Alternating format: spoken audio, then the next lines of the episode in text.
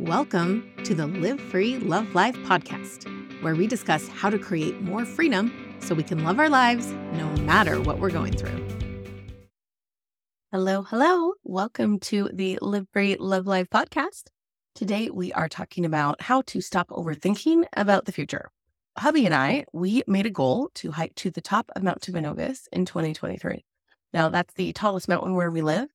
And as far as goals go, it's not that big of a deal. People do it all the time. It's not the same as Everest or something. And plenty of people do it without even preparing. They just, hey, you want to hike Timp? Sure, let's go. And they just go. But I have something most people don't have. I have Lyme disease. Now, if you don't know much about Lyme disease, let me tell you why this goal might be a little bit difficult. Lyme, for me, feels like I have way, way, way more gravity pulling on my body than everyone else does, or like the way I did before I had like, I don't know if it's 10 times more, 100, 1,000 times. It just feels like something is pulling me down, like I'm going to sink right through the ground. And getting from one minute to the next, it's like walking through thick, heavy, sticky sludge. I have to constantly not just hold myself awake, but it feels more like I have to hold myself in this world as if if I let go, then I will sink down and never surface again. This level of fatigue is excruciating. It is like nothing I have ever experienced. It's a tired that I truly can't adequately describe to you. It doesn't feel like I can do anything. It doesn't feel like I can get out of bed at all. I can. It just doesn't feel like I can. I constantly show myself that I can, but it never feels like it can. Everything feels impossible. Everything. Because I had never been the kind of person to take things lying down, I was like, I'm not just going to spend my life in my bed. I'm just not going to do it. And so, husband had never, I love hiking, and he had never hiked Timp before. And so we made a goal. As soon as the snow melted this year, we started with just a short, easy hike. And then every week, and we did this every weekend, every week we upped the mileage and the elevation. Every week we did a little longer and a little more elevation gain. And every hike all summer long, no matter where we were at on the difficulty scale, I hiked it one step at a time. The way you hike a mountain, regardless of your physical condition, is one step at a time. It always is. And that's what I did. That's how I hiked mountains with Lyme disease. I just took it one step at a time, just one more step, one more step, one more step. But I did not fully learn this lesson until we actually hiked Timp. Okay. We had it on our calendar. We're ready to go. Timp is a really long hike. My app that I use for hiking, at the end, it told me I went 16.82 miles with 5,299 feet in elevation gain. It's a long hike. And I'm really slow. I have Lyme disease. We started hiking at 3:30 in the morning. We had about three hours or so of hiking in the dark. And here is what I noticed. This is when I truly learned this lesson of one step at a time. I'm hiking and I'm like, wow, I feel really good. This is much easier than usual. At first, I thought, oh, it's probably the temperature. It's dark outside. But I stripped off my jacket in the first five minutes. I was sweating. It was not the temperature that was making it easier. And then I figured it out.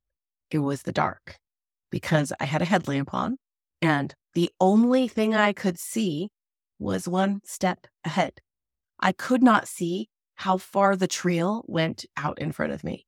I could not see, and if it had been light, I would have been able to, the top of the mountain that I was climbing to. I couldn't see it.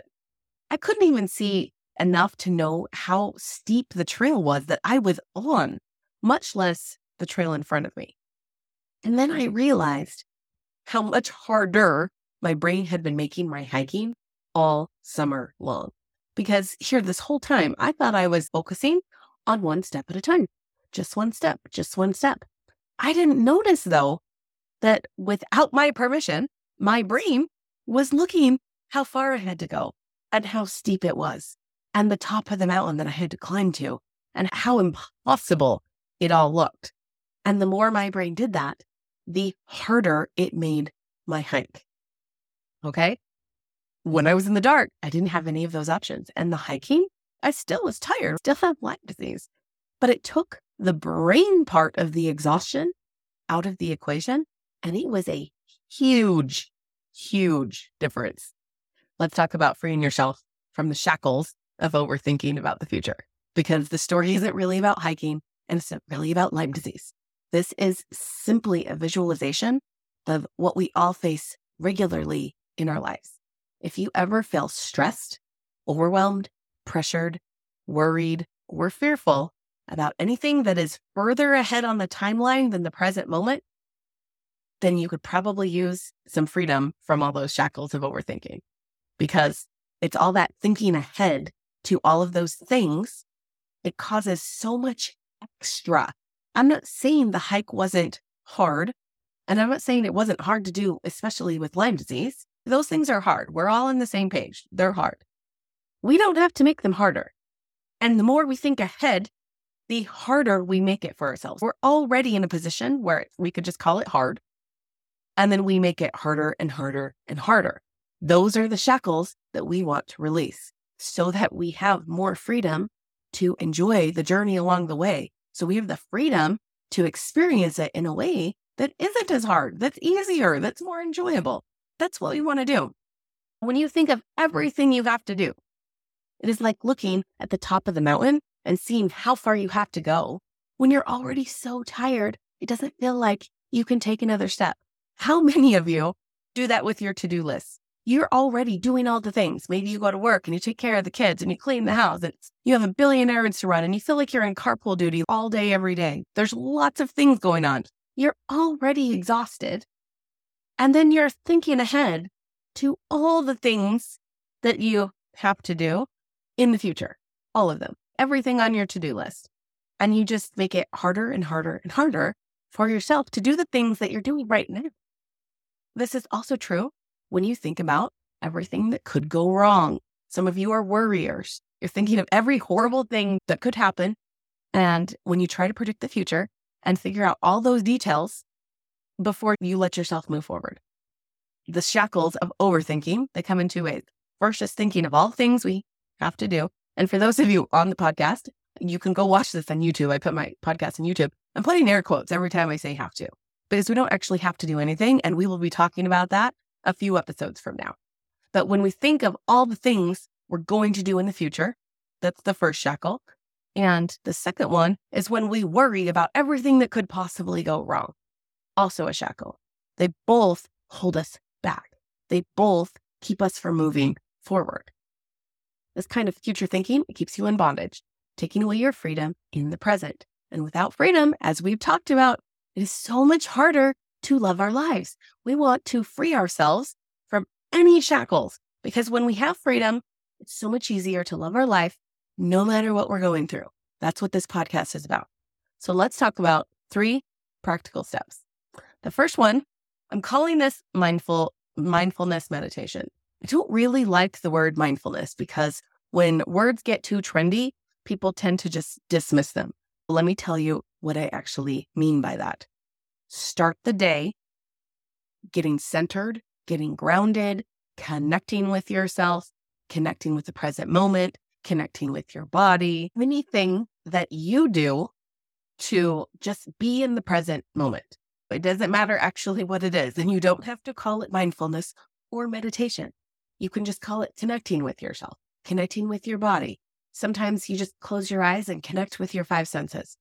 Well, you should do your eyes before you close your eyes. What do you see? What do you hear? What do you feel? What do you taste? Just connect with the present moment. Start your day this way every day because you're practicing being in the present. I love to use uh, Qigong to do this. Qigong really helps me to get into the present moment, to get into my body, just be present in this moment. That is the first step. Whatever it is you need to do to connect with the present, start your day this way. And then you can also do this again anytime you feel like you're overthinking about the future whether it's thinking ahead to all the things you're going to do or whether it's worrying about all the things that could go wrong. Anytime you notice yourself there, purposely bring yourself back to the present, whatever that practice looks like for you. It could just be a couple deep breaths, anything that just brings you back into the present. Okay. Number two is to set small goals. Break down your larger tasks into smaller, manageable steps and then focus on accomplishing one at a time.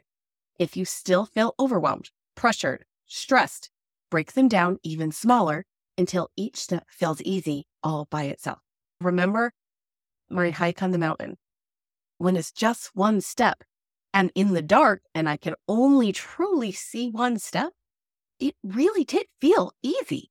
So much easier than every hike I had been on all summer long because it really was the only thing I was looking at. On some of my Lyme days, I can't even think ahead to the next hour. It's just sit down at your computer. I'm like, okay, I could probably do that. That sounds doable. I'm not thinking about sitting down and recording this on Sundays. That's way too much for my brain. I feel overwhelmed and I feel stressed. It feels like way too much because it's too big of a step. So you want to break them down. And this might vary from day to day. Some days, if I say record a podcast, it feels fine because of my energy levels. And some days, truly, I have to break it down so small that it's sit down at your desk, turn on your computer, open this app. Sometimes I have to break it down that small so that my brain can really just focus on the next step because all of those by themselves are pretty easy. And I can just keep doing easy thing after easy thing after easy thing. Okay. Step number three limit your future planning and your future thinking. I'm going to break this down separately. First, allocate a specific time each day or each week for future planning, and then avoid dwelling on it outside of these designated times. So if you aren't in that specific time block, you stay focused on the present moment. For me, for future planning, these are the things you have to, again, in air quotes, do. All the things you were planning to do, your to do list. I have a set time block where I sit down and I plan out the next week. I do think about the future. I might plan things even more in advance than that, but I, I often focus on just the next week. And that is when my brain gets to think about the future. It's when I'm planning it out. But once I am outside of that window, when my brain wants to think of the future, I'm like, brain, we've already taken care of that everything this week, it's already on the calendar. We don't have to think about that thing until we are there. The first is setting the time to actually do it. And then the second is managing your mind when it wants to go think about the future again. You're like, oh, no, great. We only do that on Mondays from 8 to 9 a.m. That's it. That's the only time we think about that. The rest of the time we stay in the present and we follow the plan we already made. Okay. That's future planning. The other one is future thinking. So many of my clients, we've had them make what they call a worry protocol. If your brain likes to worry about the future, then same principle applies. We are going to set a scheduled time to worry. So maybe that's on Wednesdays from 12 p.m. to 1 p.m. You sit down and you let your brain worry about everything that could go wrong, all the things in the future. We can just go ahead and worry about it because that's what your brain likes to do. And then outside of that window, you're like, oh, brain, we don't worry about the future. That's only Wednesdays from 12 to 1. That's when we worry.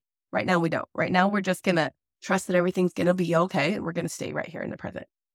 So, those three steps again. One is that mindfulness meditation. Bring yourself, find ways and experiment with ways to bring yourself into the present moment. Start your day that way. And then also just do it again each time your brain wants to go to the future. Number two, set small goals. Break them down small enough that they all feel easy all by themselves. We're not thinking ahead to all the, the next things. We're just doing the, the next step that our brain can totally handle. Not a problem. And then number three, we're going to limit future planning and future thinking. Okay, here are some questions for you to consider. How often do you find yourself thinking about, worrying about, or stressing about the future? just consider what does that look like for you? And there is no, none of these answers are good or bad. Some brains are more prone to worry. Some pra- brains are more prone to anxiety. Some people don't really worry about the future at all. And none of these are good or bad or better or best. This isn't a place where we judge ourselves. This is just, huh, I wonder how my brain works. Because all the brains are awesome and none of them are a problem. And what we want to do is free ourselves of any limitations we are putting on ourselves, but also accepting the brain that we have. Our brains work the way they do, and that it's totally fine. We just want to set ourselves up for success. So, what is this like for you? What purpose does your brain think all this worrying serves the worrying, the stressing, the, the pressure. What do you think? Your brain thinks it's important if it doesn't. Why do you think your brain thinks that's important? Or what does it per- think it's protecting you from? Really good questions to get awareness about. How does thinking about the future get in the way of living in the present? And remember, I'm talking about overthinking. I'm not saying we should never ever consider the future. There's places to think about the future. We're talking about overthinking. Overthinking gets in our way in the present. Overthinking is the shackles that keep us from being free. Okay. Overthinking, not thinking. What would it take to follow all these steps I've talked about to stop overthinking about the future? Here's what I really want you to remember the only moment that actually exists is the present. The only thing. The past and the future only exist in our minds. And since we have the ability to control what happens in our minds, we have the ability to free ourselves from any overthinking that's holding us back and keeping us stuck. Go have fun with this. Look at your own brain, see where this is showing up, put these steps into practice. I would love to hear how it goes for you. And then go ahead and live free, love life. If you enjoyed this podcast, you might want to check out my Live Free, Love Life membership, where we actually do the work of creating freedom so we can love our lives. Go to itstimetolivefree.com for details.